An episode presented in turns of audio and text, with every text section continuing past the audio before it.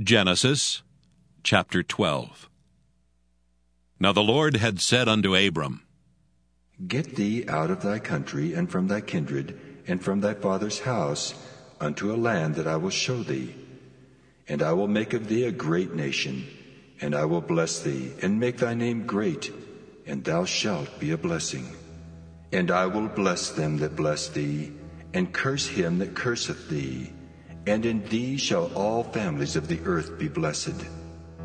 So Abram departed as the Lord had spoken unto him, and Lot went with him. And Abram was seventy and five years old when he departed out of Haran. And Abram took Sarai his wife, and Lot his brother's son, and all their substance that they had gathered, and the souls that they had gotten in Haran. And they went forth to go into the land of Canaan, and into the land of Canaan they came. And Abram passed through the land under the place of Sichem, unto the plain of Moreh. And the Canaanite was then in the land. And the Lord appeared unto Abram and said, Unto thy seed will I give this land. And there builded he an altar unto the Lord, who appeared unto him. And he removed from thence unto a mountain on the east of Bethel, and pitched his tent, having Bethel on the west, and Hai on the east.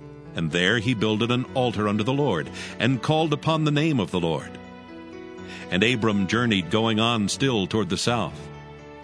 And there was a famine in the land. And Abram went down into Egypt to sojourn there, for the famine was grievous in the land. And it came to pass, when he was come near to enter into Egypt, that he said unto Sarai his wife, Behold now, I know that thou art a fair woman to look upon. Therefore it shall come to pass when the Egyptians shall see thee, that they shall say, This is his wife, and they will kill me. But they will save thee alive.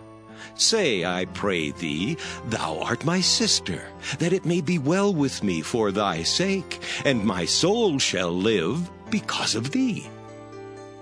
And it came to pass that when Abram was come into Egypt, the Egyptians beheld the woman that she was very fair. The princes also of Pharaoh saw her, and commended her before Pharaoh. And the woman was taken into Pharaoh's house. And he entreated Abram well for her sake. And he had sheep and oxen, and he asses, and men servants, and maid servants, and she asses, and camels. And the Lord plagued Pharaoh and his house with great plagues because of Sarai, Abram's wife. And Pharaoh called Abram and said, What is this that thou hast done unto me? Why didst thou not tell me that she was thy wife? Why saidst thou, She is my sister? So I might have taken her to me to wife. Now, therefore, behold thy wife.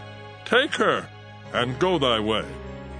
And Pharaoh commanded his men concerning him, and they sent him away and his wife and all that he had.